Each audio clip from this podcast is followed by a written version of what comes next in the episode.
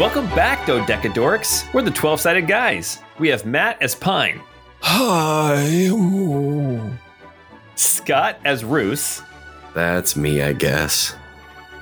Sabrina as Nari, hey there.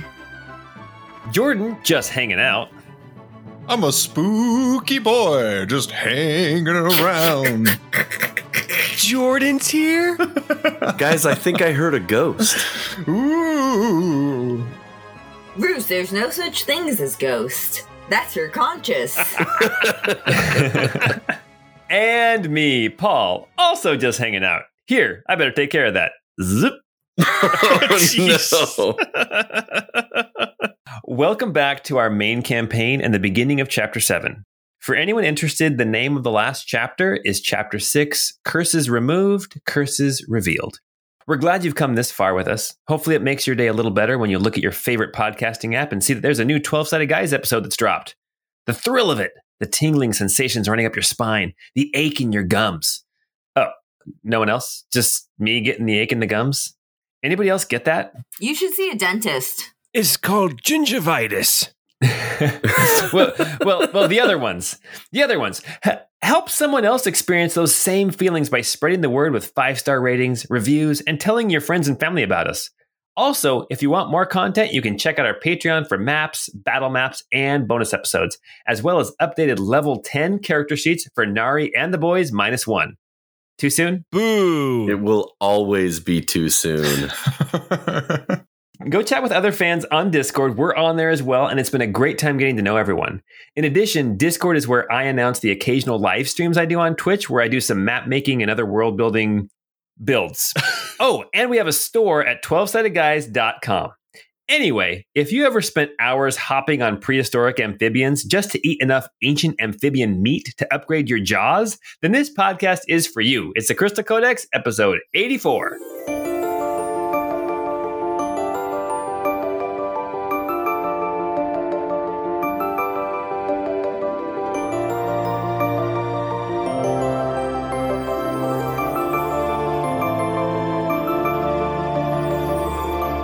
Don't think anybody else ever played that game, Paul. I mean, I definitely tried to upgrade my job. I am.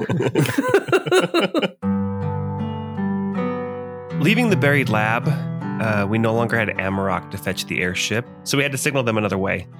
We moved some ways away from the facility for safety, and since it was still nighttime, we signaled the illegal eagle using Pine's red candle. Once aboard, the Ormex were obviously confused about Ebby's whereabouts. Daffodil, Jessamine, everyone. Ebby. I think he did it. Did you hear him, his voice? Yes. I think he did it. It cost him everything, though. Damn fool. Hero. My friend. You see, underneath that pile of rock and rubble sits the Imperial facility where you all were gathered by the Empire. Underneath that is Arnium Celadar's ancient laboratory where I assumed your bodies were conceived and constructed. Do you know of. Do you remember Arnium? Neum, he called himself. Moshe's avatar. Genius behind the crystal engine, the Ormex, all that. Well, I'm not completely sure, but the way Ebby was speaking at.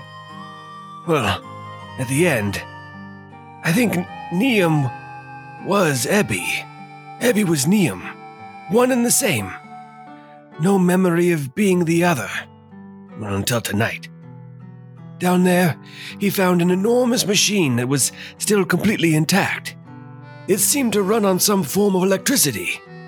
He understood it better than I, for he stepped to the controls and immediately it whirred to life. He knew. He knew that what he was doing would cost him his life. And he never flinched. We were all with him in the end, close enough to touch. Take comfort in that fact. He was not alone. In fact, I feel he was more closely connected with you, all his people, the world, life, than anyone ever has been before. He was not alone. His presence touched everything, everywhere, all at once. You know, Ebby seemed uneasy in the weeks prior. His, uh, relationship with Lord Moshe seemed more strained. Maybe he was losing himself to the influence of life unrestrained. It was well founded, as we scarcely had time to take in the loss of our dear companion before Lord Moshe, well, before he reclaimed Ebby as his. his tool. I fear there's now a beast of immense power and ferocity loose in the world, able to appear anywhere nature touches. It had Ebby's soul, but we would not let that stand. We wrested this. And at this point, Pine produces Ebby's crystalline matrix from the haversack. This from the beast's chest. What little sway Ebby held over the creature was tested as he held it at bay long enough for us to retrieve this. this. well, to retrieve Ebby and make our escape. He gave all for his people, for you, your people. Mourn him, yes, but celebrate his actions, his memory, his legacy. He, like a father, wanted nothing so much as the prosperity and happiness of you, his children, in a sense. And there may yet be hope for him at your Kilava. Am I saying that right? Kilava. Kil, Kilover. Kilavha. Anyway, with this matrix, your best minds may know of a way to restore him, right? I don't dare hope for too much, but this sliver of a chance, I need it. I need to hold on to it, that my friend may return and I may once again sit with him in some quiet evening and share the gossip of the Corvids over a cigar. And Daffodil, At this point, Pine approaches Daffodil specifically. that hat is unbefitting the captain of the illegal eagle. Pine will take his large hat from Daffodil's head that he let her borrow, and from the haversack, he'll replace it with the horn of blasting that Ebby occasionally wore as a hat. He would want you to have it. And then he pulls in closer to whisper in her ear. You were always his favorite. The trip was a somber affair. Even now, seven days later, the gravity of what occurred in Niam's ancient facility had not completely settled in. Nari, Roos, and Pine stand on the yellow brick street outside of the towering skyport, thinking back on the events of the past week. As the Allele Eagle soared south by southeast, away from the Glass Mountains, the raw emotions and memories continued to bubble to the surface. Nari and the boys, minus one, were reminded of their loss everywhere they went. Ormex aboard the Allele Eagle, the items retrieved from the ancient lab called the Sanctuary and the Ark that once belonged to their beloved friend and companion. Even the view over the side of the gunwale of the mile wide lines of desolation stretching straight as an arrow in the eight compass directions. Everywhere Nari and the remaining boys turned, they saw their beloved Ebby. Two nights after leaving the mountains behind, the lines of desolation and decay distant over the horizon, the 18 Ormex aboard the Allele Eagle gathered together alongside Nari Stormfist, Roos Lorimer Bayard, Temrid Pines Sr., Lieutenant General retired, and Dr. Sidney. Gently placing the intricate yet simple box known as a crystalline matrix atop a padded stool at midship in the cool night air, Jessamine stepped back and said a few words. An introduction, a few kind words about Ebby, including his amazing ability to awaken the sleeping Ormex as witnessed in Sidney's hideout beneath the ancient cathedral, and then she opened the floor to anyone who wished to speak about their beloved friend and selfless savior. And Roos steps forward. A life given in exchange for an entire people. Is it a fair exchange? Is this balance? In his last months, a fiery indignation at the state of the Ormex filled his countenance. Ebby, the chosen of Moshe, lived his life with one purpose liberating and awakening the Ormex, his people, your people. The once jovial friend I met five years ago, aged decades in our time apart after the shattering. Working with the Empire, with Almar, I met countless deacons, and never once had any inclination that these automatons housed living souls. Ebby changed my view of the world. His green eyes and expressionless face held multitudes of complexity. The innocence of a child juxtaposed against the centuries old wisdom of an ancient race. Few of the Ormex will feel the cost of his sacrifice, but his people will live with an unpayable debt.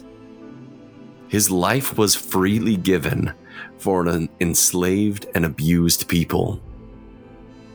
I did not give my life for his people, but I gave my dearest companion. Any Ormec I pass is a reminder of this friend I will never see again. That fiery, frustrated Ormec was not the only version of him I knew. I want his people to know him as I did. Ebby was kind hearted to the point of bursting. The self sacrifice that defined his death also explained the way he lived. He existed in a state of awe at the wonders of Pavantis. He would often pretend to have conversations with animals, and he would recount the most outrageous stories of their kingdoms and lives. We all humored him, of course, and, and listened as he regaled us of stories of Pulkin's crumbling kingdom of Caribou. A fair balance of the scales? That's not for me to say. As the countless Ormex begin their lives free from slavery, from bondage, awake in this new world, searching for their place in it. My dear friend now sleeps in their stead. One life given, countless souls saved. A friend gone. Forever. Perhaps it's not a fair exchange, but the scales of fate have rebalanced for your people. Live your lives and honor his sacrifice. And with that, Roos steps back.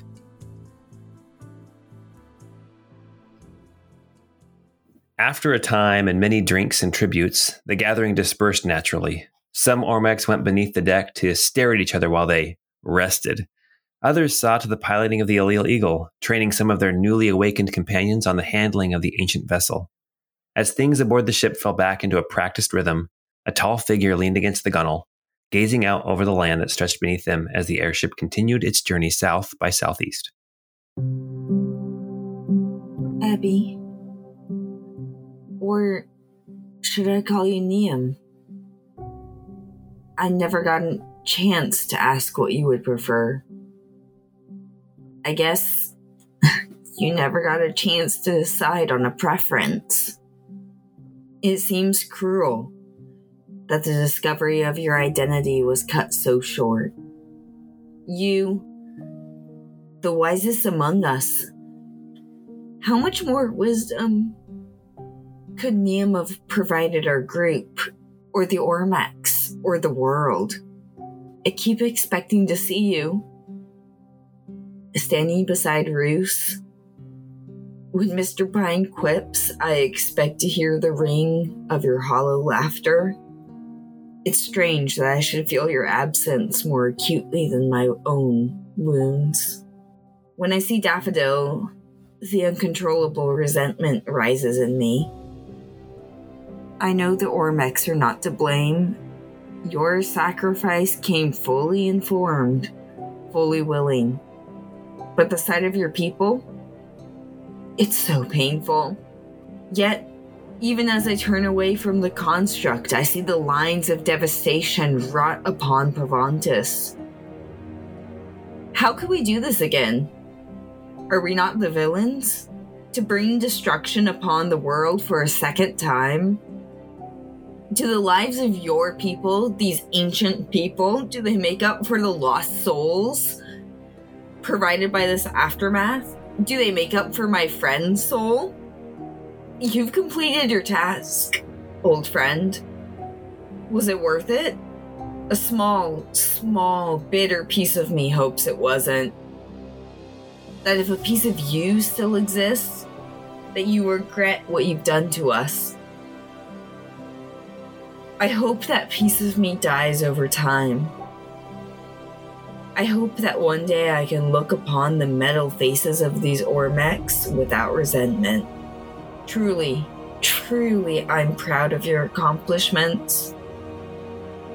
Your name will forever be sung among those you save, among those you love. I only wish we knew which name to use. Seven days. Seven days since Pavantis and our heroes were changed forever again. Standing in the shadow cast by the towering skyport, Nari and the boys bid farewell to Jessamine as she, Malcolm, and Clement shoulder their packs and head out into the city. Pine, Nari, and Roos all look up and watch as the Allele Eagle unmoors and turns south before sailing away towards the southern tip of Rocolia and the city of Palmbrook with the last Ormec Liberation Team. Once there, they, as well as Jessamine and her team, will begin their new mission as shepherds to the recently awakened Ormex. From Palmbrook, the Allele Eagle will head north again on its long journey back to Tabri and the Kilava, along with the supplies, crystals, and awakened Ormex being sent to Hermine and Queen Kira. Roos, Nari, and Pine look at each other, then out at this, the largest city on Pavantis, and make their way into the bustling, dry, crowded cities of Almar. Before we get too far, first off, those were great. Holy crap, guys. Jeez. I was legit crying through most of that. Yeah. Jeez, guys, that was that was awesome. I guess I kind of feel pretty good that you've made that big of an impact with your character and that um, we've managed to build something that has affected us all so much. That's wonderful. Roos, I'm going to need you to make an insight or a perception check. Perception is so much better because of we haven't described it yet, but wouldn't I have disadvantage? uh, why don't you tell me why you would have disadvantage? Is it a broken heart? It is a broken heart. Roos hasn't had a full night's rest since Ebby's passing. He's he's finding it hard to sleep without his old companion watching over him at night. He currently has one level of exhaustion as he's trying to mentally deal with the loss of a friend. Okay. He rolled um, a 20 on his perception, and that was with disadvantage. Honestly, though, way to one up us with sadness. Come on now. I wasn't trying to. I wasn't trying to. Um, Well, you guys, um, I've had diarrhea for the last uh, week uh, just thinking about Ebby. Since so Easter's? there you go. I've been had diarrhea since Easter's. Easter's. Oh my gosh, you guys. Okay, well, hey, we're back into the swing of it. We're right here in the city of Almar. And uh, Roos just uh, made with disadvantage a perception check and still got a dirty 20. Fantastic. It's so dirty. it needs to be wiped. Daddy, I'm dirty. Wipe me. Is that what you were going to say? a dirty, nasty, slutty 20. Okay. Um, we got a little bit of housekeeping to take care of real quick right off the bat. Roos, um, where was the tattoo that you got from um, Nari's brother? Do you remember where it was? It was on um, Roos's chest. Okay. Uh, aboard the Allele Eagle, you have, I mean, things have been really busy. Things have been going kind of crazy. Um, at some point during this seven day trip, um, you glance in the mirror and you've gotten used to having this tattoo. But as you look at this tattoo, as you're changing, you notice it has changed.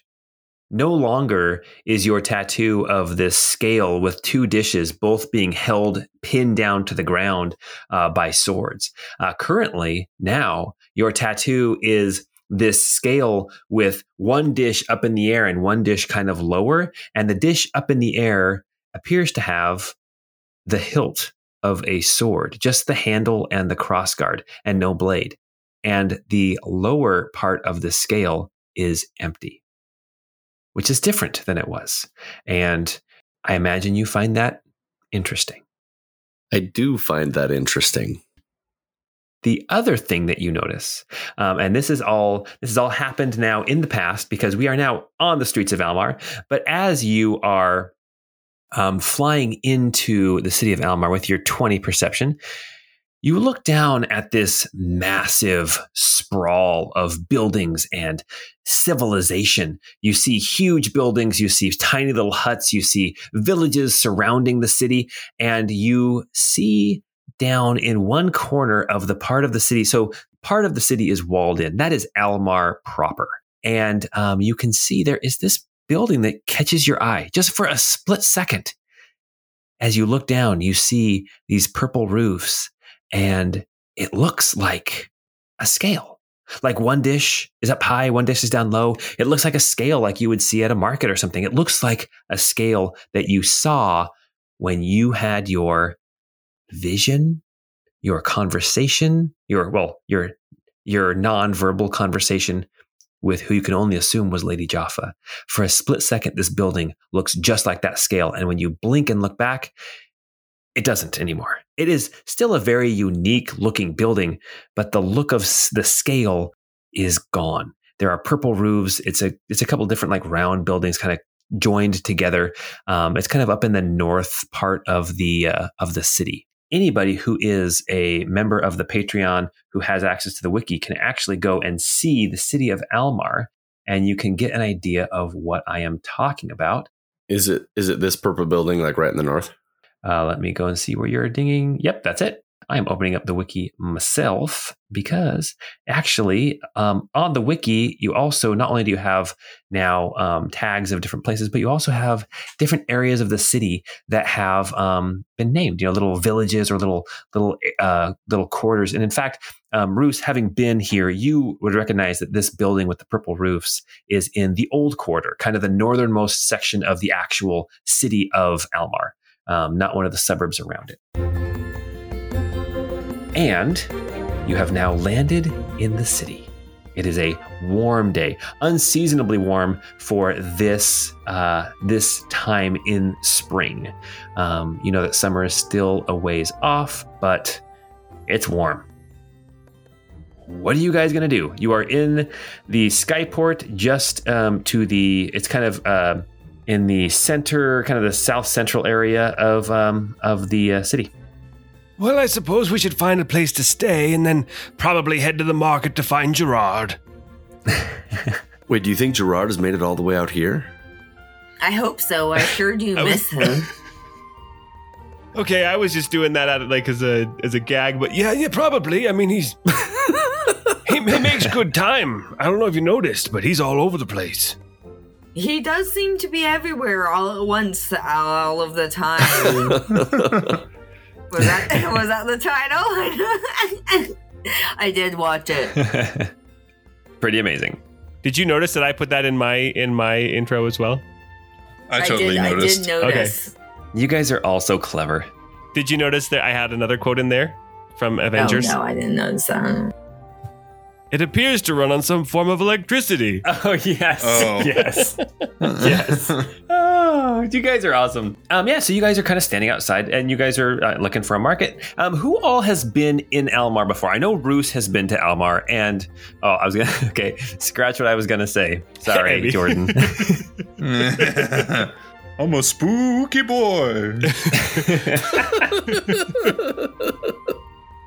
I can't remember if Pine has been there, but he hasn't really spent any significant time in Almar. okay. Has Nari been there? I think same with Nari. I think she's been there. Um, she went there during like that five year break to kind of like check on that tower, but she couldn't really get much information to bring back. Roos, um, a couple things you would know um, about the city of Almar right now, right where you guys are. So you were kind of in the Skyport is in the part of town called the South Press. And it's called the South Press because it's kind of the southern part of the city, but also the buildings are really tight in here. It's kind of a it's kind of the middle class area of the city where pe- people want to live there. And so buildings are like houses and things are built like right next to each other. Um, all trying to be in kind of this area of town. You know that the Howling Talon field office is very close to the Skyport. Um, there are temples dotting all around the city. And also, um, if you head just to the east of the Skyport, there is a market called the Wayfarers Market, or there is a much larger and more um, kind of um, esoteric. Uh, kind of unique market um, called Smitchy's Bazaar, which is further north. uh, in an area of the town called Crown Park, which actually um, is up near the castle. And there is a an inn just uh, near the skyport called the Drawn Drapes. It is a very expensive inn, um, not that big, um, but um, there are other inns dotting around the city. But right now, that's kind of where you're at in the city. There is a hustle and bustle. You see all kinds of different people here. You see people with pointed ears. You see people with horns. You see people with um, cat ears, fox ears, wolf ears. Some people are hustling, others are bustling. Some are doing both. You're exactly right. Yes, some there is a hustle and a bustle. Roos, you you know, know this place best. Where should we stay? There's a fairly nice inn nearby called the Drawn Drapes. I stayed there once. It's been years uh, now, but it's it's a fairly nice establishment. If I'm not mistaken, they do have a bathhouse in there. Oh, hallelujah. Do I see a bathhouse on that map? You are on the wiki. You are exploring, which is what I hope our patrons will do as well. You are correct. There is a bathhouse in the Drawn Drapes. Why don't we find some lodging and uh, maybe we can take a quick bath and then uh, make a plan for what to do in the city? Will this place have lodging for our animals, or is it too, you know, center of the city metropolitan where we had to find another place to stable them? Oh, I didn't have feathers back then, so I, I didn't. I don't recall if they have a stable or not. You would know that nearby there's there's places that you can you know you can they have stables around the, the city um, that aren't necessarily attached to inns, so you get you can keep your uh, your animals relatively close by. Okay, because I really want to spend the next 30 minutes role playing getting stable fees and stuff. That's exactly what I want to do. Yes, let's let's go haggle. Um, I'm pretty sure that uh, Crumbles needs to be reshoot as well. So let's go find a farrier. Roos, are you are you concerned about anyone recognizing you here? It's been years. If someone were looking for me, But that mustache and that vest, it's they haven't aged, my friend. you know, sometimes the classics, you just keep them around. It's called timeless. I figure if they were looking for me, they would have found me a long while ago. And I made it quite public that I was looking for a couple of my old contacts within Howling Talon. I'm sure if they wanted to find me, they they could. Well, as long as I don't wake up with someone sitting on my chest and a knife to my throat, I guess I'm down. no kink shaming. Some people pay good money for that. I mean, How is Ember doing these days? I haven't heard from her in years. Sigh. Nari like gets really sad. Oh. Well, you guys start heading west. Toward the Don Draper. Yeah, towards the drawn drapes. Oh, okay, okay. oh my gosh, I can't. Oh, you guys are Do, the do worst. the drapes make It is match Don Draper, the isn't it? carpet? Oh. they do, actually. They do. Oh, good. They're nice and trim, but they do match. Hmm, nice. I am looking here at the map. There is not a single rug in this inn. I do my best, guys, and sometimes I miss things. Anyway, um, you guys approach this building. It's kind of um, a lot of these buildings are close together, like sharing common walls, that kind of thing, or like built on top of each other, like you know, uh, three-story buildings that are you know have a staircase going up the outside to like the second or third story, like apartment type thing. Uh, but this is a standalone building, and it actually looks very, very nicely made. It is like a white plaster outside. It has kind of that Mediterranean uh, feel to it, um, kind of uh, some pillars. Uh, you know, uh, there's a kind of a, a motif in the in the uh, in the plaster on the outside, kind of like gardens out in the front. Yeah, the door is on the south side of the building, and as you walk in, um, I, I'm on the wiki. I'm not taking you guys to the actual map that I made, and I better put you guys actually on the map, hadn't I? Yeah, how else are we going to meet those uh, average guy and, and normal woman? Evangeline, where are you? Miss Lily.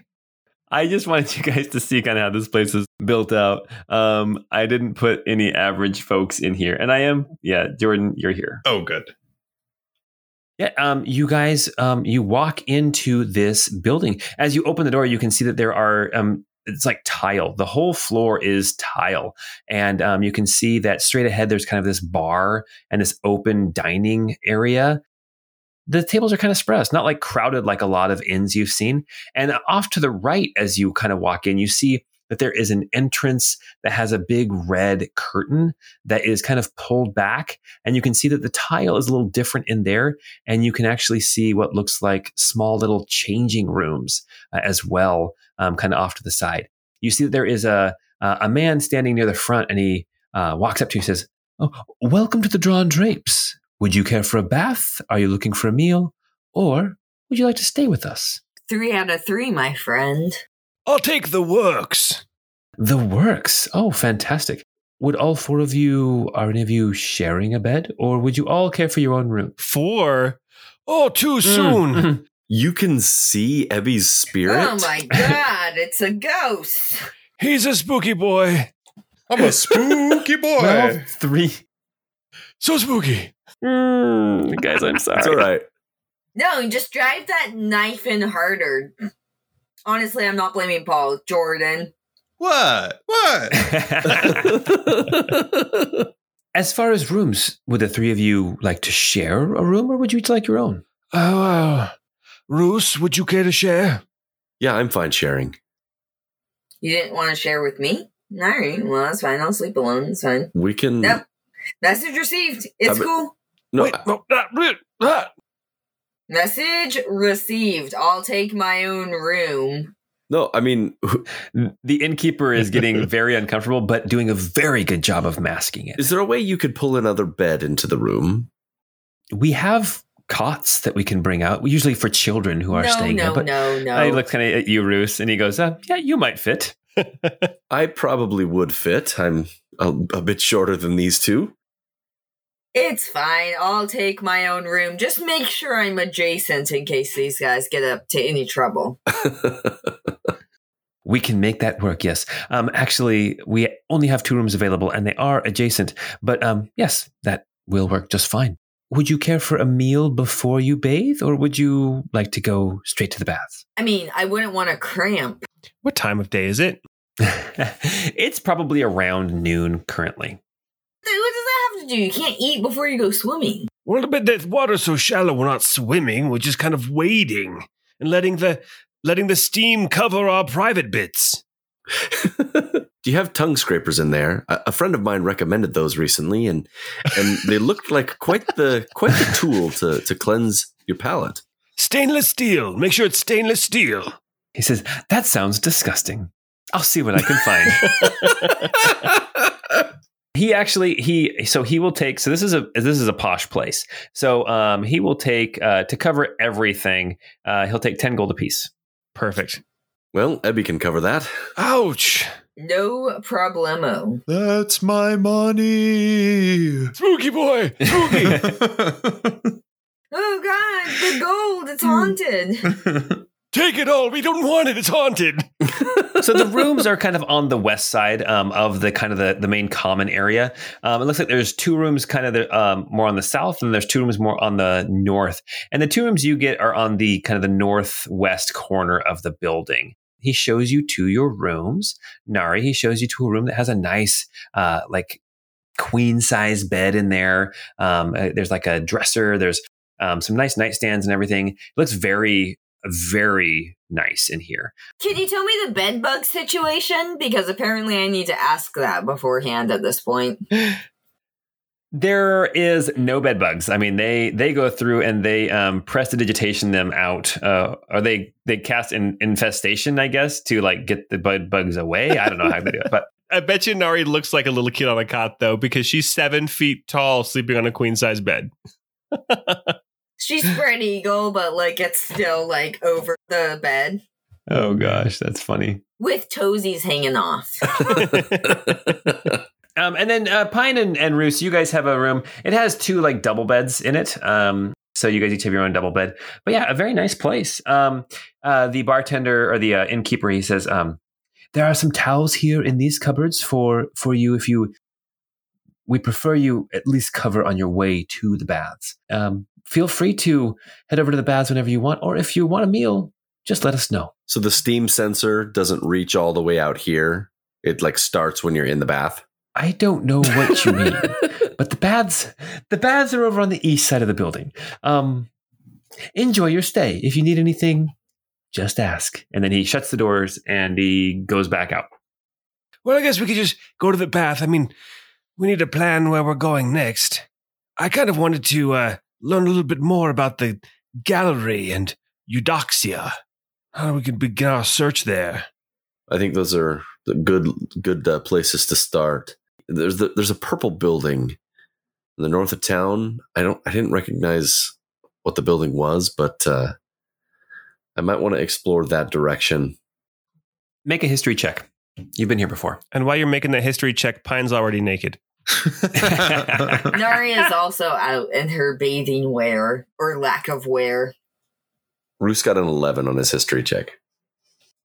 Yeah, you can't. You're not sure. I mean, it's it's more on the in the old part of town, and you didn't spend a lot of time out there. There's a lot of like um religious buildings up there, um, and so you didn't necessarily spend your time in that part of the city. Okay. Um, so you guys are gonna go head into the baths. And he said, right, we needed to take a towel from our room, right? That's what he said. Yeah. Yes, Pine, you're not allowed to go ball swinging out through the. It's literally, you have to walk through the dining hall. That's so unsanitary. Who designed this place? that is wild. That man just walked naked through the dining room. Please put on a towel. oh, I'm just, I'm begging you. I have a towel on. He's got his towel No, over I his have a shoulder. towel on. My shoulder. Quick, I've got to cover my child's eyes. No, Pine. Pine is not an idiot. He will cover up his junk and his crack. you guys then head back out with your towels on. Um, I want everybody to make uh, quick perception checks as you guys are moving through the um, through the common room and towards the baths. Pine rolled a 17. Nari rolled a nat 20 for 30. Oh my goodness. Roos got a 22. All right, uh, so you guys all rolled very well. I think Pine and Roos will notice the same thing. Nari will notice something different. Uh, Pine and Roos, as you guys are moving to the common room, you can see there's a, like a little bulletin board. It's not like a big, huge job board like you've seen in some of the other inns around, um, where it's like, hey, you know, I need help cleaning out my basement from the rats, that type of thing. You know, classic um, job board stuff. Hey, Uh, yeah, exactly. But this is um, this is a little different. It's it's a very nice board, very um, well organized. Nobody can just come and pin anything on here, but you do see what I can only describe as a poster. And on the poster, you see it says one night only. Tedward, the spooniest bard, the voice of a generation. What? what? Every Friday and Saturday night, matinee on Sunday. One night only. Tedward, Tedward. and in very small letters at the bottom, it does read, with special guest, Pender. Pender. I saw him naked. That is what um, that is what um, Roos and Pine notice. Okay, we don't need to cover anything else, Paul. We need to cut here and go to tonight when we go see Tedward perform. yes.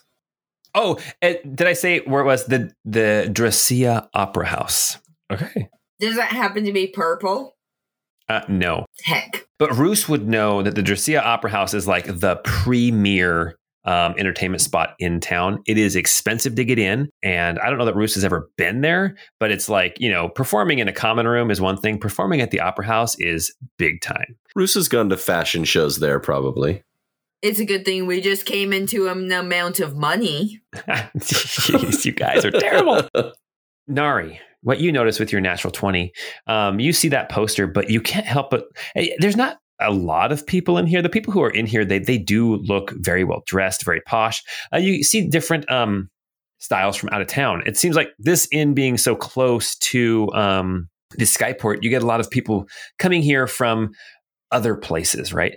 Um, and so uh, one thing though that you do notice everyone's like there's i don't know maybe 10 people in here all said you notice that two or three of them just look tired like bags under their eyes not like i had a hard night drinking or something like that but like i didn't sleep last night and um Did you lose a robot friend too? their demeanor is um, um, just kind of slumped and tired, just kind of worn out. And that's kind of everyone here. It's kind of no out of the ten people that you see in here, you see it on about three of them. Uh, and actually, you notice that the bar man behind the bar, so not the innkeeper you talked to before, but the guy running the bar, you notice that he's one of them. He just looks exhausted. Nari will walk up in towel, which is a little bit too small. So like she's fighting to like hide the, you know, one piece or the other.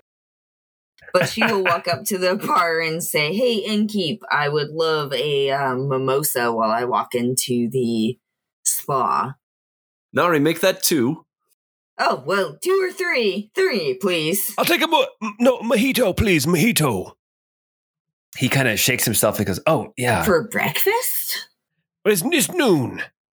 oh, well, okay. Yes, you're right. It's it's five o'clock somewhere. Excuse me. he kind of looks at you, kind of and nods. He goes, "Yeah, um, so um, mojito and m- mimosa, Two mimosas, please. Yes.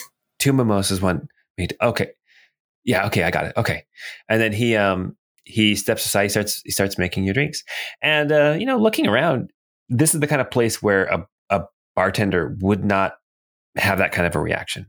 Something's not right with this guy. Yeah, yeah. No, of course, especially at like twelve in the afternoon. Um, so Nari will kind of step up and just say, "Friend, you seem exhausted. Have you been on a twelve-hour shift?" No, no, no. I actually, I just, I just started, but um, I, I, why don't you make a persuasion check to see how open he is going to be? I am so not good at that, but I did roll a nat twenty. Nari nat twenty for a nineteen. I love the negative ones. That's fantastic. He says, "Yeah, I just, uh, no, I just, I don't know. Maybe it's just this the heat, this unseasonable heat, but I just like, I, so, sometimes I don't sleep well. It's been affecting a lot of people around here. It just, it's just hard to get a good night's sleep sometimes. And last night was just a rough one. So I'm sorry about that. Here, tell you what, drinks are on the house. No, no, no, no, of course not. And Nari will like, well, she'll say, sure, if you want to make drinks on the house, the house, but she'll like tip him extra Okay. Yeah. And then say, I'm so sorry that you're not sleeping well. Is it is it bad dreams or is it unseasonably hot in this area? He kind of thinks about it for a second, and then he kind of looks at you and he says, "So you're you haven't been around? I mean, you just get in town or something?" Oh, yes, we just came into town. Yes. We were wearing clothes earlier. And she'll yes. it also for her tip for the free drink, she'll slide him like two gold pieces. So like nothing like small. Okay. We don't usually travel like this. Well, and your persuasion was good. He says, um, rumors are that, yeah, a lot of people aren't sleeping well. And I'm not sure about everybody else, but I mean, yeah, I've been, I've been having some rough dreams. You know, I mean, not every night, but enough nights to make a difference. I feel that um anything specific that you've been dreaming about? I'm going to make a check for him. Ooh, a natural 20. Heck, Oh my gosh. Well, hey guys, you guys just won chapter seven. no, I'm just kidding. Oh, nice. Okay, good. I thought that was a bad thing. Yay! Chapter 7 A Barman's Dream. Oh my god, a barman's dream is a really good like title though for this episode. You guys are getting information right now that I was not expecting you guys to get for a long time. And because of this natural 20, um, he is actually going to give you more than I thought he was going to. Inevitability is actually. And you This can is- kill it with this weapon found here. and here's what you guys are doing in this city. Here's where all five of the angels went to. Oh, yeah, I forgot about those guys. This is um this is what uh, he says.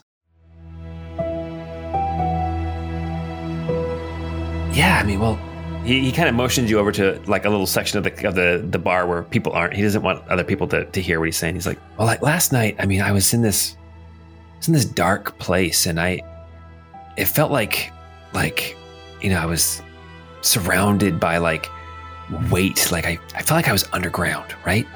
And um, I heard this voice, and this voice was saying something in this language I couldn't understand. And it was, it, it started to really kind of spook me and I started to get scared. Um, you know, so I was, I know I was asleep, I was dreaming, but it was just like my body wasn't resting. But after a while, it seemed like the words started to make sense. And, uh, and, and the words were, I mean, gosh, I heard it, it must have been over and over again for like 30 minutes. Kind of burned into my mind. But, uh, it says, it was like a chant. It said, consciousness and ether, the mind of Pavantis. Take this mind and awaken the end. And I said that over and over and over again till I finally woke up. And when I woke up, man, I was, I felt like I had run like five miles. Can you say that again? Yeah, I can. Consciousness and ether, the mind of Pavantis. Take this mind and awaken the end. Did it did the, the the language you didn't understand? Did it sound any anything like this? And then Pine will pull out his notes. Actually, he doesn't have his notes on him because he's naked. But from memory, Hmm. he's going to do his best to phonetically pronounce the words we heard on the wind. Nah, he's gonna pull it right out of his butthole. I'll, I'll make a quick check to see how intelligent this guy is. Um, not super intelligent. He's like, it could be. I mean, in all honesty, the the chanting was not as disturbing as the feeling and and I mean the chanting in the other language. But then when, once I understood, I don't know why it just really got to me. Thank you for sharing, sir. Um, Don't tell the innkeep that I'm telling you this, okay? I mean, of course not. No, no, no. I'm supposed to make you guys feel welcome. I'm not supposed to make you guys like feel like I just I, I feel like maybe you should know that things in Almar are not necessarily normal right now, at least from what I've gathered. So um people aren't really talking about it, but I think we all feel it. Nari is gonna throw down an extra gold coin and say, "My friend, no one in Pavantis is feeling is feeling right right now." He's like, Yeah, I mean, what's up with that? Like all these all those deacons all of a sudden started like talking and like moving on their own and like demanding like their autonomy, that kind of thing. That's that was crazy. There's like all this like desolation. pretty cool, huh? Yeah, cool. Yeah. I mean, hey, yeah. I mean, cool. We had a, a deacon here who was working here, and all of a sudden, like, we had like a conversation. It was it was kind of bonkers. All of a sudden, like, we're talking about stuff, and uh, yeah, it was very unexpected. But um, he said something like, like he was just sleeping and now he's awake or something. I don't know. Said, did he say something about "Don't spend my gold"? You feel compelled to give it to the new character. The new character, what are you talking about?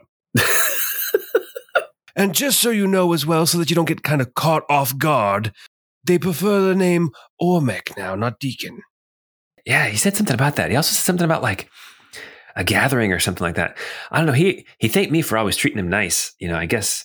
Yeah, he said he didn't really remember everything when he was kind of mindless, but he did remember a little bit. So anyway, yeah, just the world shattered. Now there's like all kinds of just weird stuff going on.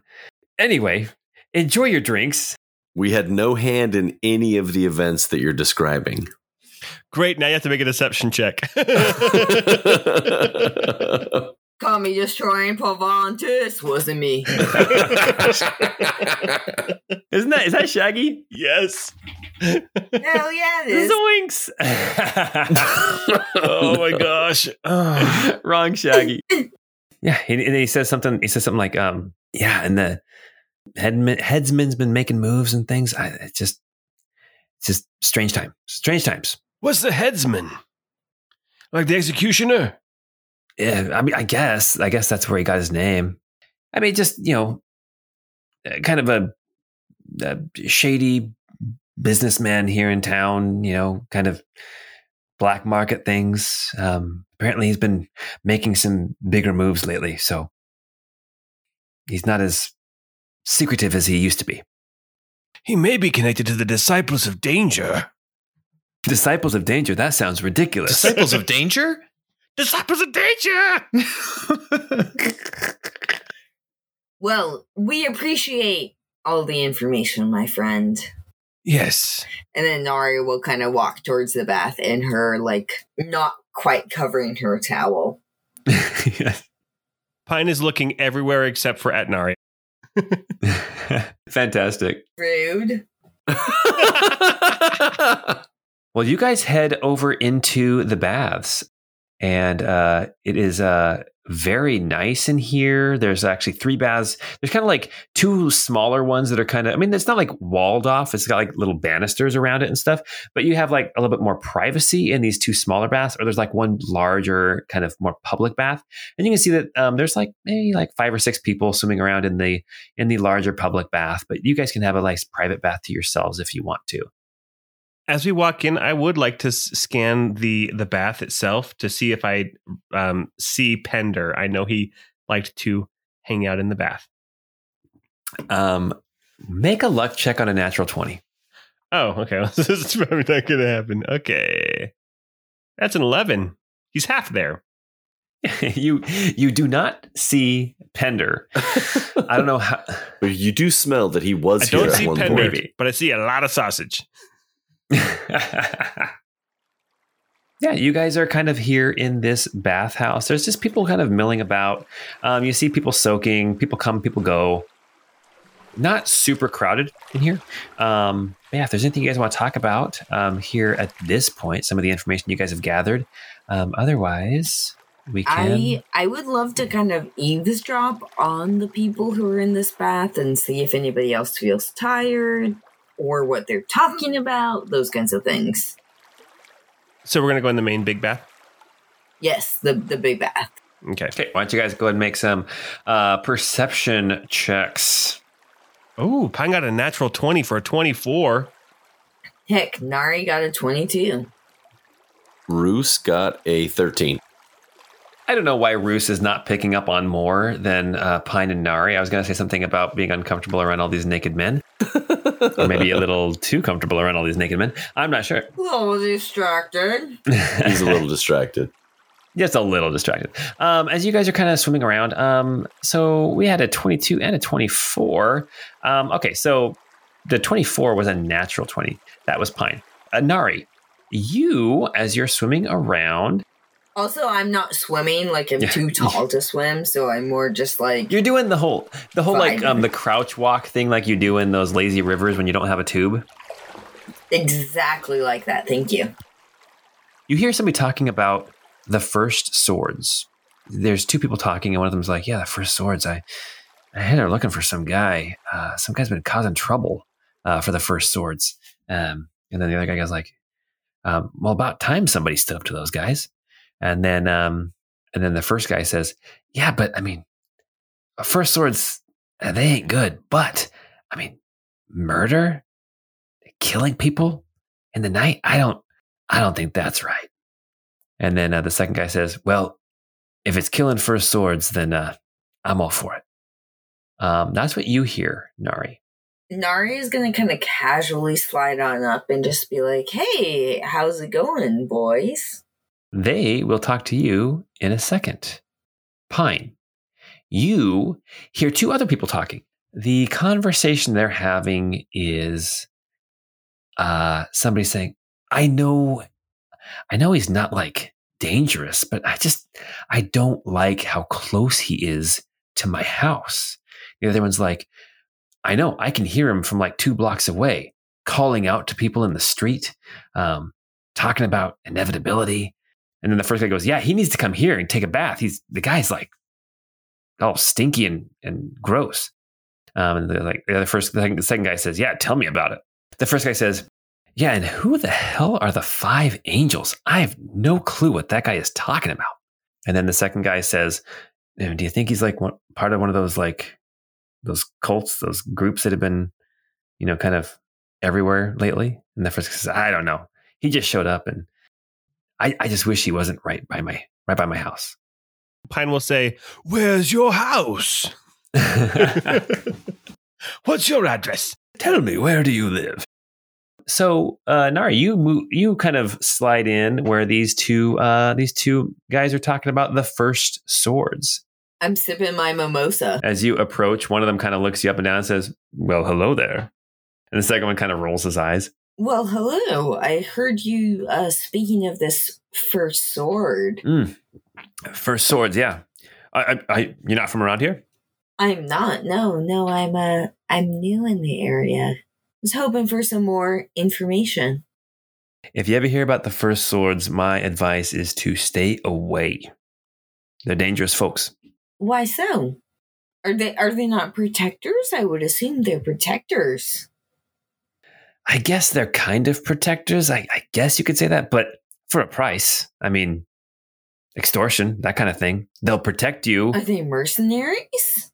No, no, no, no, no, no. They'll protect you, but if you don't pay them, then you know, then you might need protection from them. That type of thing. You know, their uh, their leader, the headsman, is a kind of a, a big deal here in town. The second guy goes, uh, the mafia, basically. Your ruler of this town does nothing? The Senate, the Senate, the Senate is made up of people from all these other city states. They're more concerned about their homes than they are about the city of Almar. I mean, on paper it looks great, right? You know, every everyone for all these city states they send their representative. The representative kind of helps to decide what goes on with the with the whole of the of Racolia, and then also to manage what goes on here in the city of Almar. But they're all in it for themselves, and so, I mean, honestly, I'm surprised it took the headsman as long as it did for him to kind of step up and kind of start taking control of the city basically no one's watching um, what's going on here. Do you think that's part of why people have had such difficulty sleeping recently? I don't know about that. I mean, why why would why would that have anything to do with it? And the second guy goes, I mean, I mean, I think it's just because it's been kind of extra hot lately. Like it's it feels like the middle of summer, but I mean, we're still in spring. I think that's why people are having a hard time sleeping. I do understand being extra hot, my friend. Don't worry about it. The first guy looks at you and goes, Yeah, you do. if I and Nari just finger guns and walks away. Hey, wait, where are you staying? Where are you staying? finger guns and walks away. then the second guy starts razzing the first guy. All right, um, Pine, um, you heard the conversation about somebody kind of chanting and kind of calling out to folks in the street about inevitability.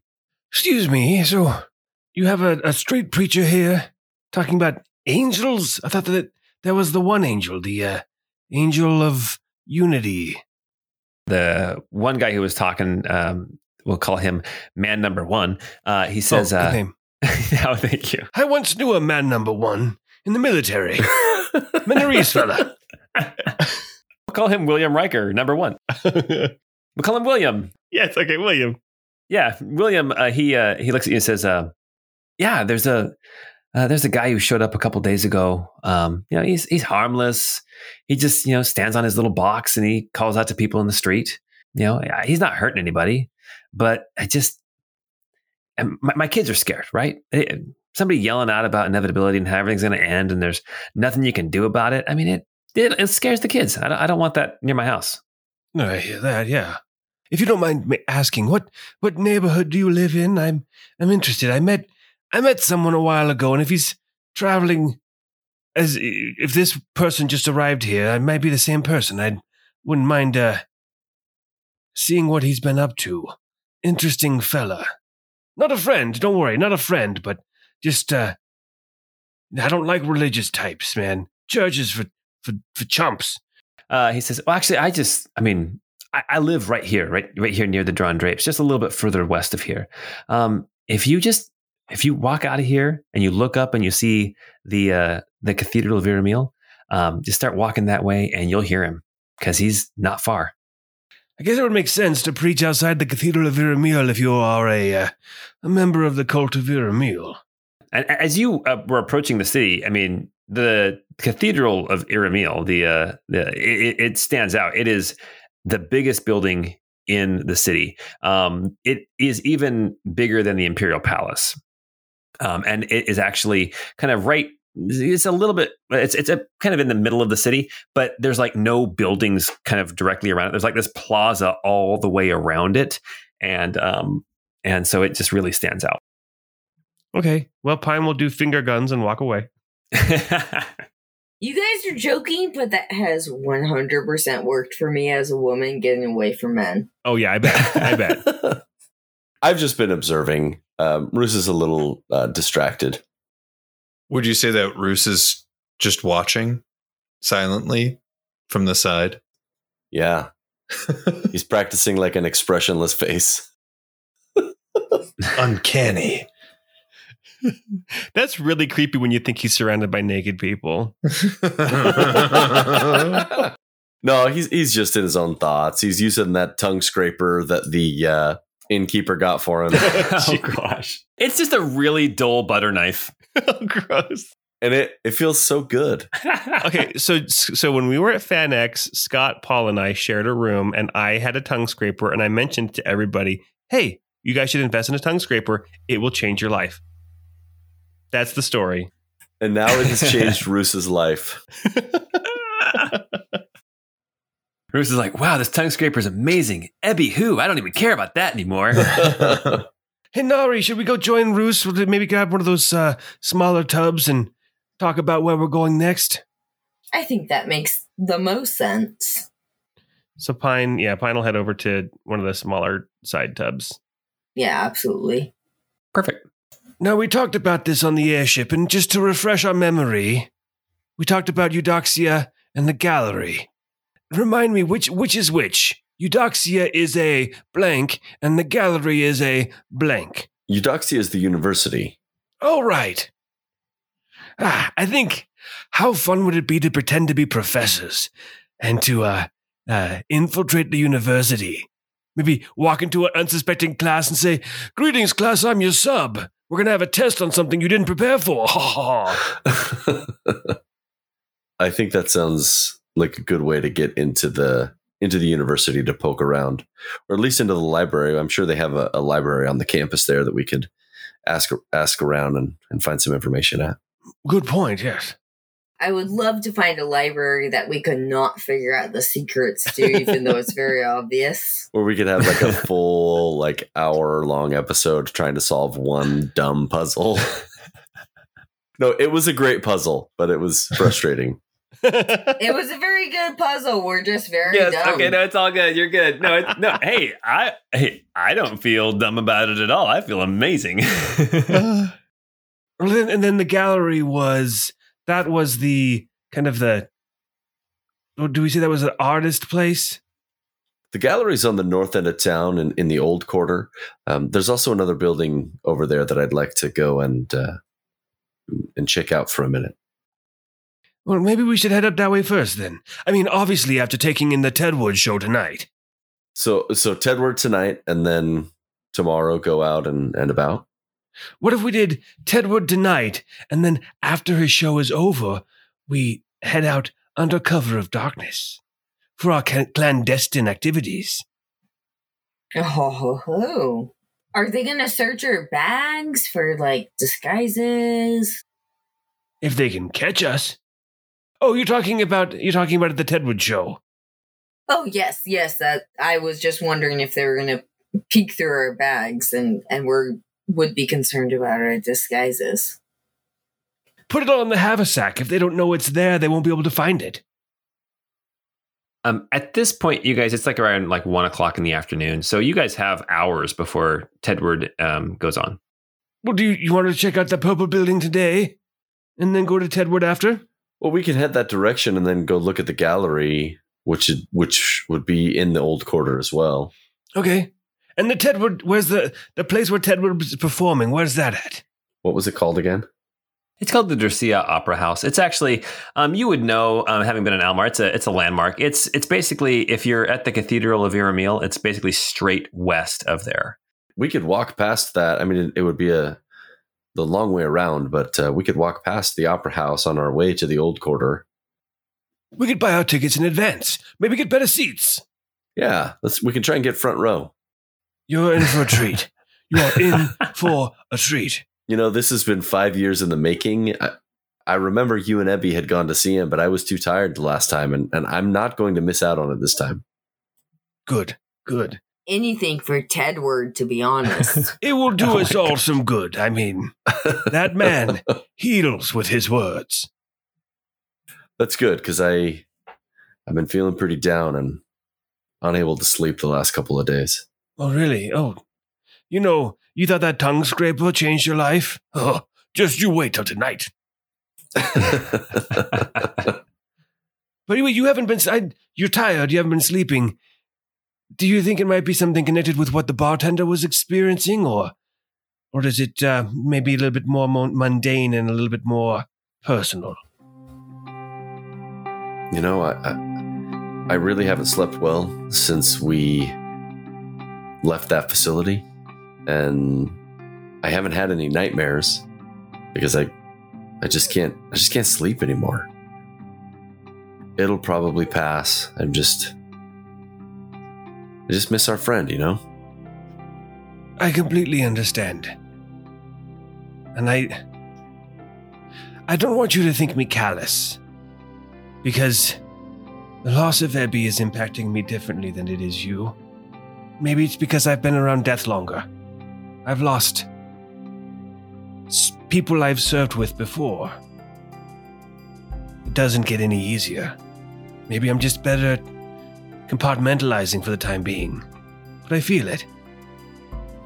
Bruce, you're not alone. We all miss him. I mean, I've I've never been married before, but I would imagine that when Petal passed, the bed might have felt big, sleeping alone in it.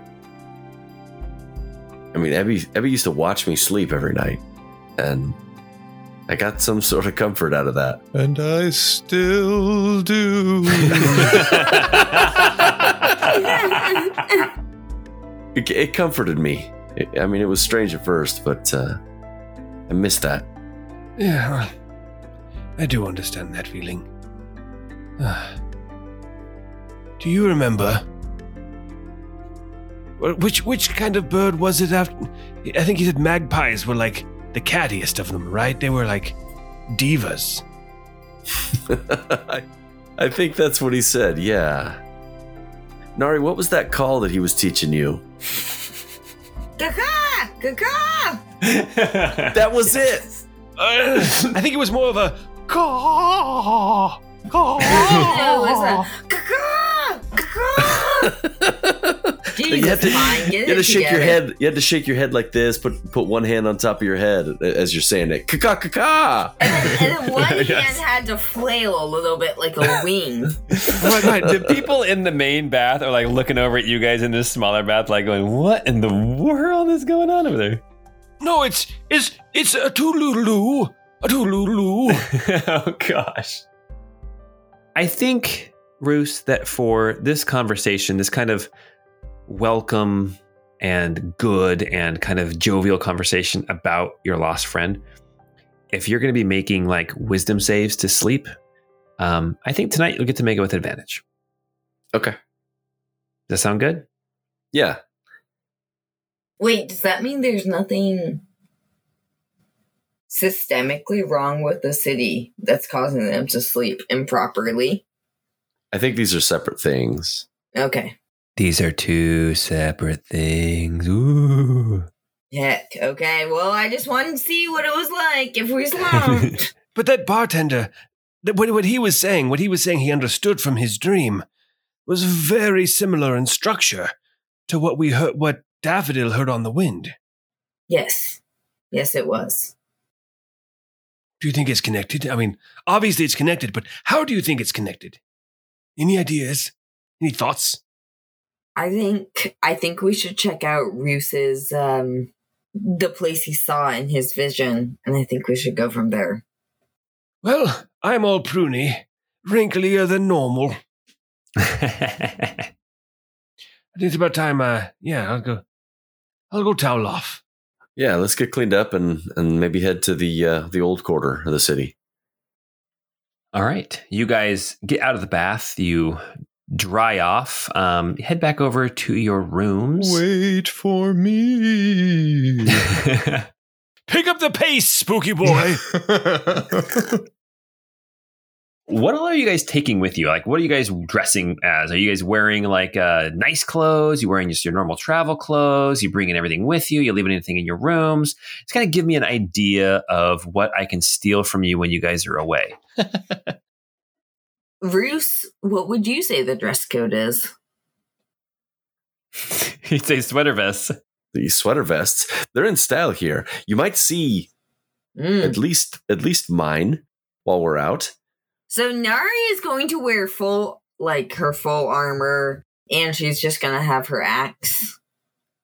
Okay. It's not uncommon to see people like moving to the city, like in their armor with weapons. However, y- y- I will say any kind of like persuasion checks here in the city are going to be done with disadvantage uh, because you intimidation I might give you advantage, but um, persuasion and stuff, y- you, it's just going to be harder to have like a normal conversation with somebody. No, I'm sorry, that's hard to converse with somebody who's different than you. I think as far as what Pine will be bringing, Pine will ride Crumbles.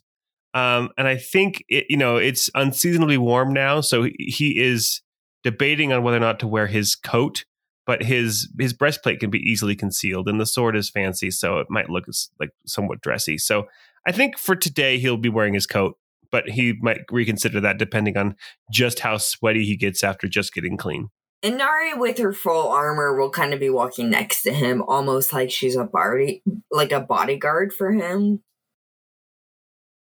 Roos will be riding feathers and most of his mundane gear, ropes, you know, that sort of thing, manacles, that's all staying in the room. Just his money and uh, weapon is basically all he's carrying. All right, you guys get changed, and um, as you are coming out um, of the of the rooms, um, I imagine you grab a little bite to eat. Um, and as you are sitting there, um, Roos, um, the the uh, innkeeper, the guy who is at the front, he comes walking up to you, and he says, uh, "Pardon me, sir, but um, are you Roos Lorimer? Roos Lorimer, that's you." yeah. Yeah. What's going on? He pulls out an envelope and he hands it to you. He says, I thought This was he dropped pulled out off a for you. Knife. he stabs you in the neck. No, he pulls out he pulls out an envelope, um, kind of a you know uh, an envelope, uh, and hands it to you. Um, as you um, and then he kind of bows and he kind of takes his leave. As you kind of turn the en- Is that from Kira? Kira? Is that from Kira? I don't as think you turn so. it over in your hands, you can see the wax seal on it has a wing with a eagle's claw coming down, and you recognize it as the symbol of Howling Talon. Oh, well, this should be interesting. Bruce will um, pocket it for now, but then as they're riding to their destination, he'll read it. Right. Yeah. You guys get out of the inn. You guys mount up your your um uh your your uh your mounts and you start riding. I just kind of want to know the path. Do You guys know uh, where a couple things are now. Um, did you want to go by anywhere? Because there is apparently there's a street preacher nearby. There's also the opera house if you want to try to get tickets. Are those places you want to go, or do you want to go straight to the um, the building from uh, kind of Roos's uh, vision that he had on the uh, on the airship. I think the plan was tickets for the show and then the purple building. Would it be too far out of the way to pass by the street preacher as we go, though? I just want to see if it's the same guy. Uh, if if you guys no, you guys no, it's, it's really. It's, I mean, it, it, you you assume it's relatively close. The guy made it sound like it was really close. Yeah. You guys are here at the Drawn Drapes. Um, you can see the skyport um, kind of to the southeast of you, and the neighborhood that he indicated. You can see the uh, the temple, the Cathedral of Aramil to the northwest of you, and then the there's a little neighborhood there in between. That's kind of where the guy indicated. So you can walk through that neighborhood and then over to the Opera House. It's like not out of the way at all. Let's do it. You guys start heading um, out and into that neighborhood. Um, Roos, when are you going to open that envelope? Now or later? Uh, I'll open it now. As you open the envelope, um, you pull out two pieces of paper. The first piece of paper is um, a looks like a wanted poster. Now, it's not a wanted poster like you'd see pinned up to a wall. It's internal. This is something a contract that you would have seen as a member of Howling Talon. And um, the the first one you pull out is um, kind of yellowed with age, and it has your name, Roos Lorimer, and it says "Wanted by Howling Talon," which means that this is not Howling Talon that's coming after you. This is Howling Talon also put out the contract, which is incredibly rare. And it says, for knowingly refusing to complete a contract, wanted for questioning. The second piece of paper you pull out is newer. Um, it is not yellowed with age. It is um, looks like it is maybe just a couple of days. Um, like as far as like being written, it's like fresh. And it says wanted Roos Bayard for inciting insurrection against the king Tenor the First of Arkelvy. And then, um, yeah, it says dead or alive. And that's- that's all that's in there. You had to know there'd be repercussions for that letter you wrote. Oh, I know. I know. Dead or alive. Oh, you read my mind, Sabrina. He's a cowboy on a giant penguin he rides. He's wanted. Wanted. I don't know why you guys didn't let me do karaoke. We, no, don't you dare. We totally let you. We asked you. Uh, I'm just kidding. Very good. So that is what's in there. There's nothing else in there. Why don't you make an insight check? Oh, okay. Well, let's see. Uh, 14 insight. You, it's hard to tell why you would have received these. I so I'm not going to give you any hints necessarily. You can just you can figure it out yourself. Thanks. You're welcome. Um, as you, you're the one who decided, no, never mind. as you are moving through the neighborhood, after just like a couple of minutes, you start to hear some a voice calling out. It sounds like an older voice, and it's calling out, "The end is coming. It's pointless to resist. Just accept it. Stop fighting." Is it a voice I recognize? As a matter of fact, it is. Boo. As you come around the corner, you can see standing up on a little box a man in kind of a tattered robe, older, and have a white beard. And you instantly recognize him as Mordecai, the prophet of Iramil that you encountered in Tabri, arguably not that long ago. oh God, this guy. Well, wait, wait, wait. You remember, though, he actually spoke with the voice of Ermil. We may go see if he has anything to tell us. It would be, you know, it couldn't hurt to know the enemy's thoughts. Don't worry, we'll stick it to Tedwood's show. Do, do you think it's safe for us to approach him? What's he gonna do? He's old. I don't know. You're the one who's saying that he's speaking for Iramil. Like, I don't want to mess with the god at this point. He and I have a rapport. Um, let me go. I'll go just speak to him quickly. Do you want to come too, or?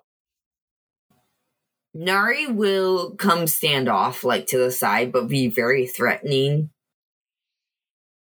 Roos? Hey, Roos. Roos. Hey, what are you reading? Sorry. Uh, yeah. uh, We'll talk about this later. And Russell will fold it and pocket it and say, Yeah, no, I'm coming. I'm coming. Okay. So uh, P- Pine will straight up approach um, on Crumble's back. Yeah, Roos doesn't dismount either. As you guys write up, Mordecai is standing there, and on his little box, he still doesn't meet you eye to eye. He's still below your uh, eyesight. He stops mid sentence when he sees you and recognizes you, and he kind of looks um, at you both and says, oh, "Why are you here? You were warned not to interfere with the inevitable." We came to see Tedwood. We've heard he's the spooniest around. He's got a residency here. He, uh, he. Uh, I'm gonna have you guys make um, perception checks, both of you. Wait, why not me? I'm I'm standing there. Okay, you're sta- if you're there too. Yeah, go ahead. Yeah, no, I'm sta- literally standing right behind them, pretending to be a bodyguard. also, I rolled in that thirty. So Jeez. Roos, Roos got a 22. Pine got a 10. All right, so Sabrina, I imagine Nari, um, with your thirty. Okay, as you are looking, as you're looking at him, um, I think Pine. Just a second. Just a hold up. Sabrina, yes. you have rolled like Yeah. five nat 20s this session, It's multiple in a row. yeah, Yeah. yeah. It we're not fighting anybody, so I might as well just keep rolling these goddamn nat twenties that don't mean anything. Hey, hey, come on now, come on now. this is going to be good. Love the perception checks. So, um, with your natural 20, I am not going to make you make the next one that I was going to make everybody make. In fact, so we'll just we'll just go with it. Nari and Roos. Um, when he asks why you're here, Pine, you think he looks like he's just kind of curious as to why you're here. But Nari and uh, Roos, you recognize he's looking a little worried, maybe even scared. And so you guys said you're here to see Tedward he looks at you, um, you three, and he says, "I don't think this will end well for you." And then instantly he stops. He says, "A message from the angel," and you can see a change come over his face. Oh, good heckin' lord! And ladies. This seems like it's directly from a misogynistic lord of inevitability. Don't you blame the ladies on this, Bruce? The the swear is lords and ladies, not just like. No, no, I meant what I said. So he looks, um, his face looks like he's enraptured, like as he's, it's like he's listening to something from far off that nobody else can hear. And he's like, ah, like just kind of like taking it in.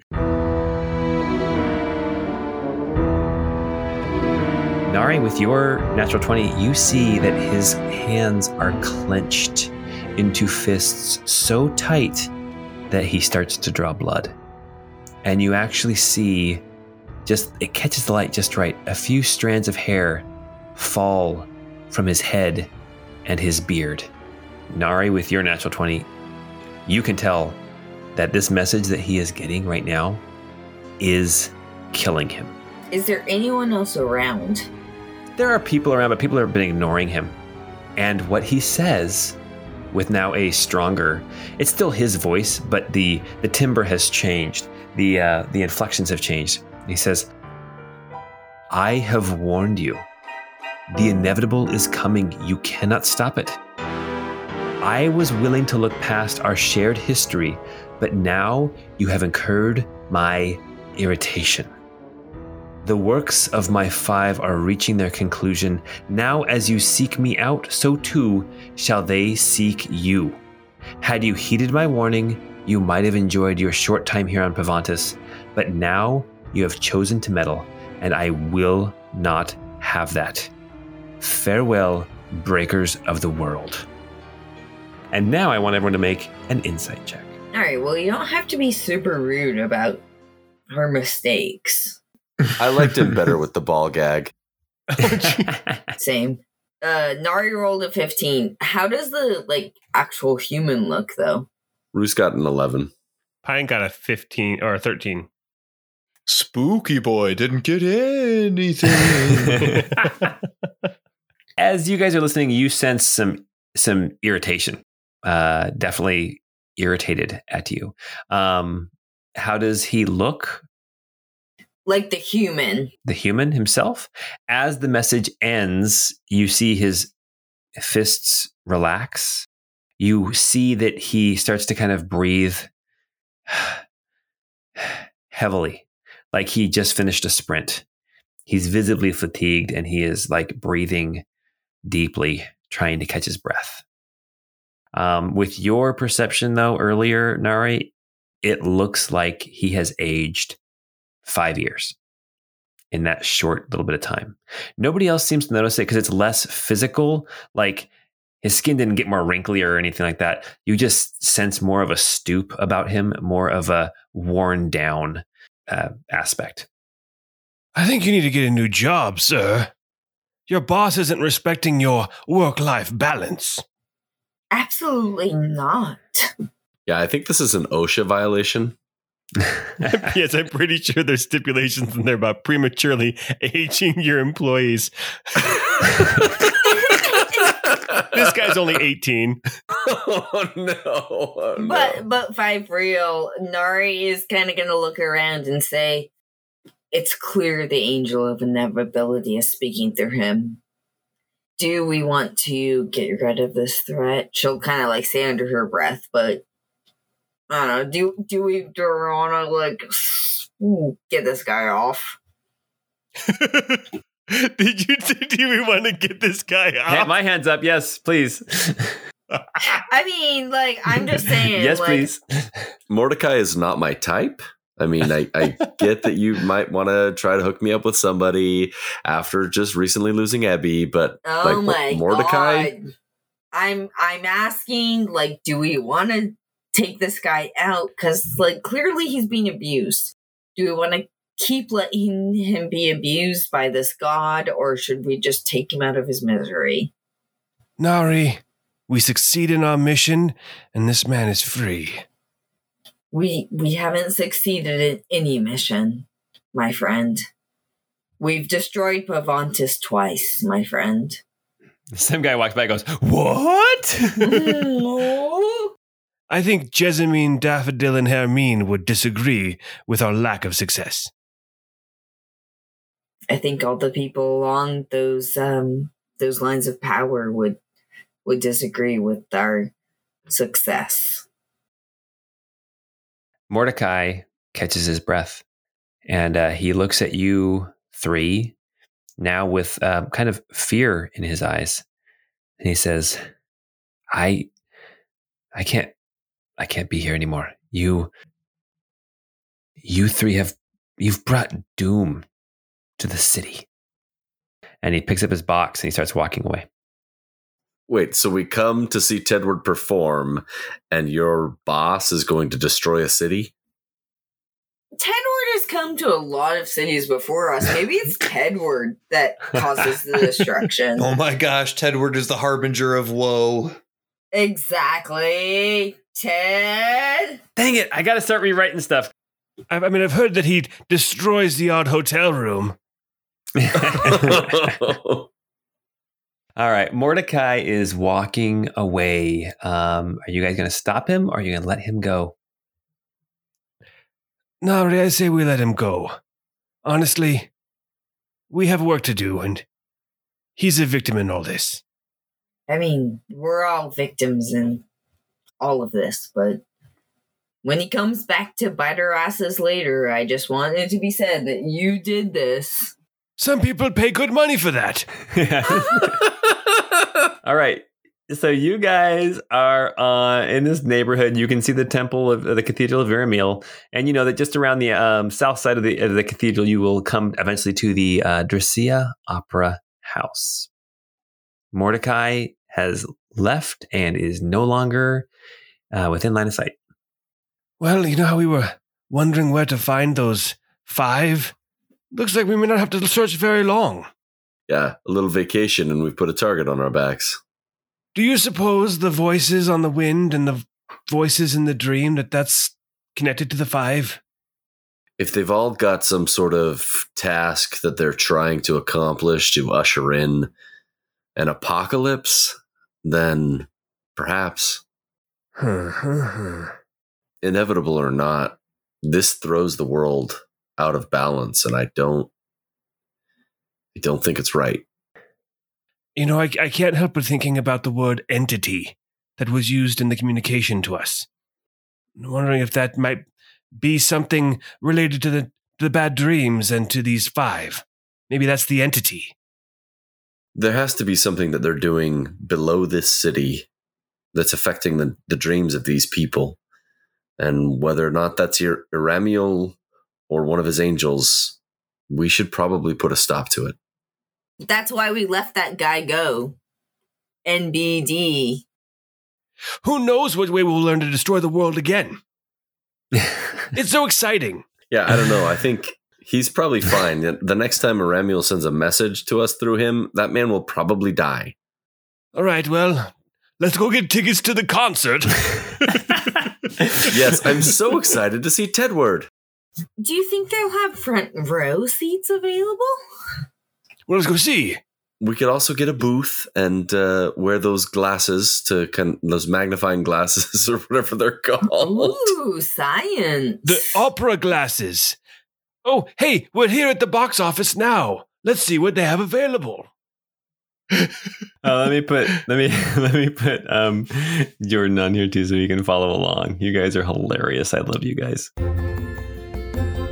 Um, yeah, as you approach, you kind of skirt around the south side of this uh, massive cathedral of Iramil. And as you're kind of skirting around, uh, like I described, it's kind of in the middle of this big plaza. There's nothing like built up against it, but there are things like the little shacks that are built around it now. There's like little tents that are that are up there. Um, I imagine Roos, when you were here, like pre-shattering, this would have never flown. Nobody would have ever put anything, you know, up against the temple. The, the Empire would have not allowed that at all. It seems like things have gotten more lax around the worship of Iramil since the shattering. As you skirt around the outside, though, of the temple of this cathedral, um, you can see the Dracia Opera House. Uh, it is a large building. It's a big kind of square building, but it's got this beautiful um, kind of roof.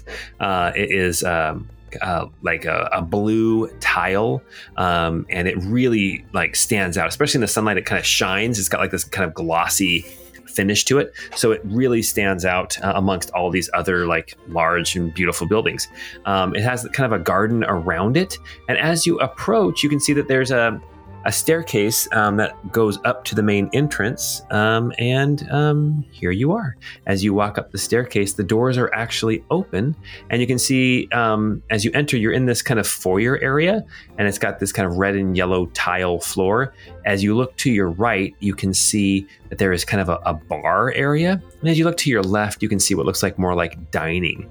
Uh, and then back behind, uh, straight ahead, you can see um, kind of the entrance into the main opera um, area. But there's this desk uh, straight ahead, and you can see there's a uh, a man in um, sort of like a fantasy esque tuxedo who is standing back there, and um, he's smiling at you as you approach.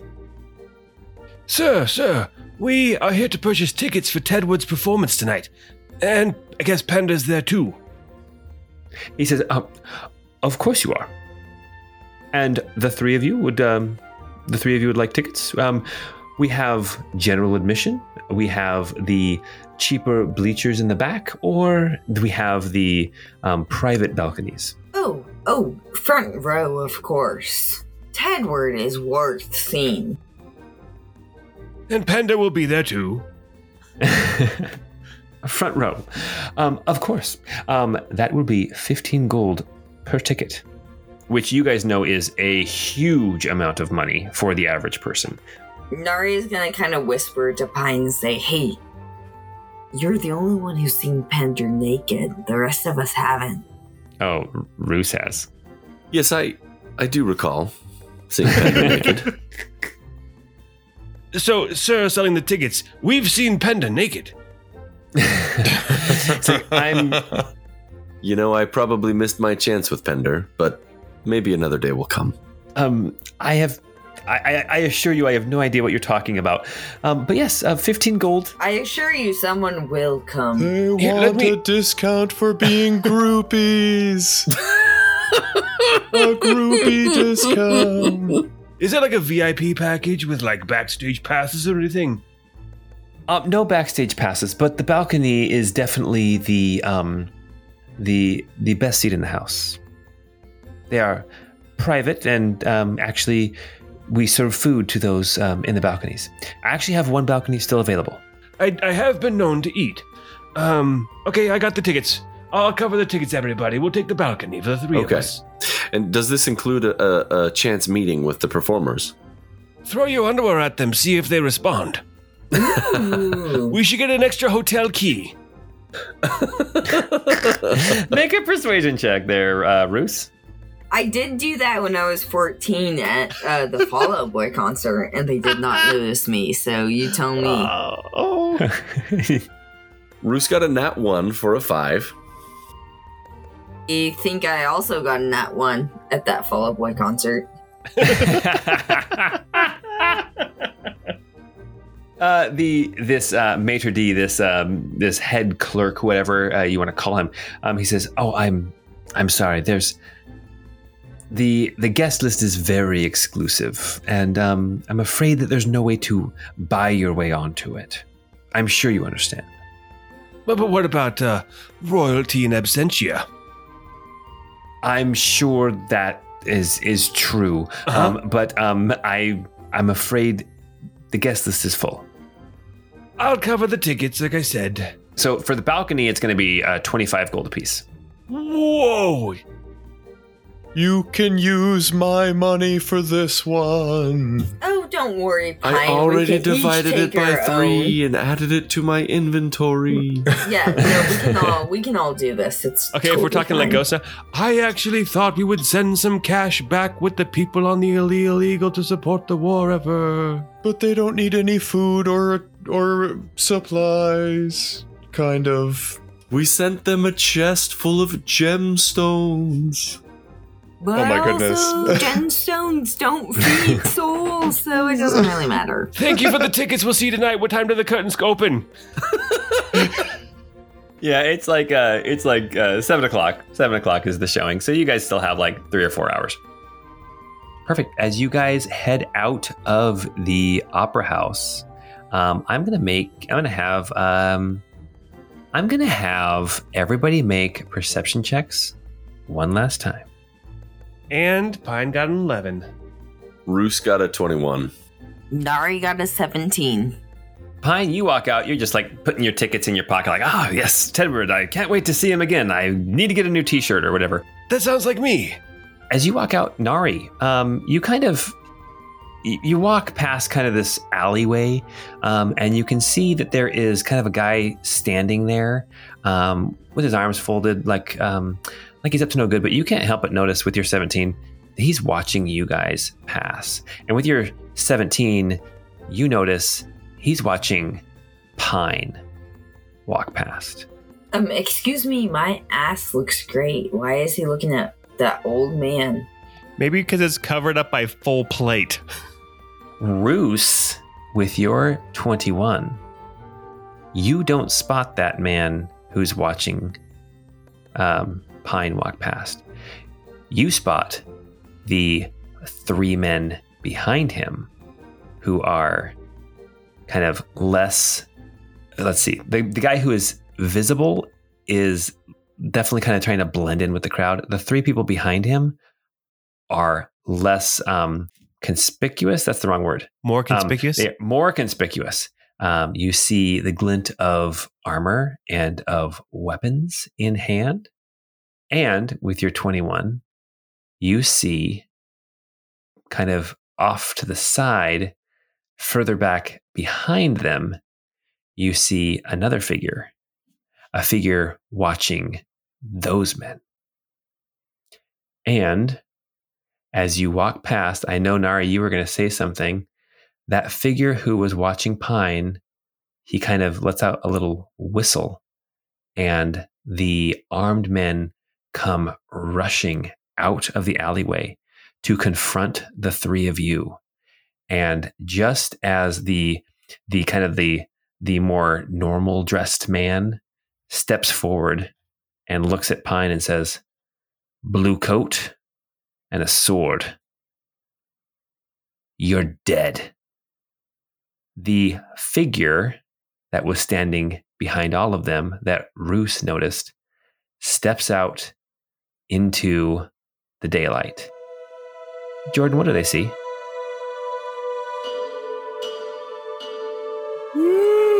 Oh man. God, what do we see? fall break. they see fall break. They see a an older gentleman, not as old as Pine, um, somebody that's probably in his um, maybe mid to maybe approaching his later fifties. His hair is kind of uh, run through with with mostly silver now, but there are still some streaks of of dark kind of black. Um, he has a tightly cropped um, kind of mustache and like goatee type beard. His coat is a faded blue, and underneath it are um, kind of these this uh, uniform that still shows a little bit of red and gold that's mostly covered up by his coat. And he steps forward and says, uh, and says, "Those are not the ones you're looking for. The frozen blade spells disaster. Frigid retribution stance." Pine, you don't need to make a perception check. You know exactly who this is. Oh shit, you just got one up. Do you know you got one up? it's the younger model. the newer, it's the newer model. Um, It's So the Pine. Pine 2.2! Pine, standing behind these hooligans that just confronted you, you see a man you have not seen in, gosh, 20 years. Richter, Lieutenant General of the Menarest Army, retired, is here in Almar, played by Jordan, and that's where we're going to stop for tonight. Son of a. What? We've heard about Richter from like chapter one. Oh my god! Oh, that's so rad, but this is going to be so awkward. I believe last time we saw each other, I challenged you to a duel and then backed out. Do you speak French though? Like, are you going to be able to keep up with Matt? Uh, absolutely, absolutely not. Le poisson, le poisson. Hee hee hee. Oh. Like, that's about all you got, right? Yeah, that's about it. it. Oh man. Hey, hey, chapter 7 has been um gosh, it's been you guys got a lot more information than I expected you to right off the bat.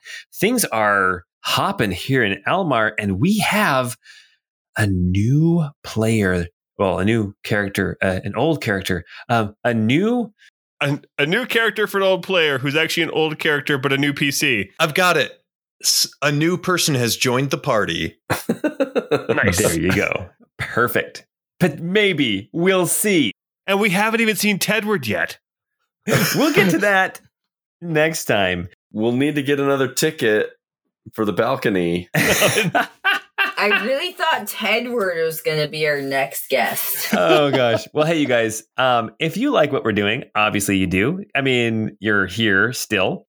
Go check out our Patreon if you haven't already. Um, you can follow along with us on the maps um, and see kind of what we're talking about. Also, don't forget to join us on Discord. You can chat with us, hang out with us, um, and our shop is open for business. You can get some shirts. There is a a Kagery uh, Stein that is pretty slick. We got stickers, we got hats, and we are looking to put out even more content here in the near future.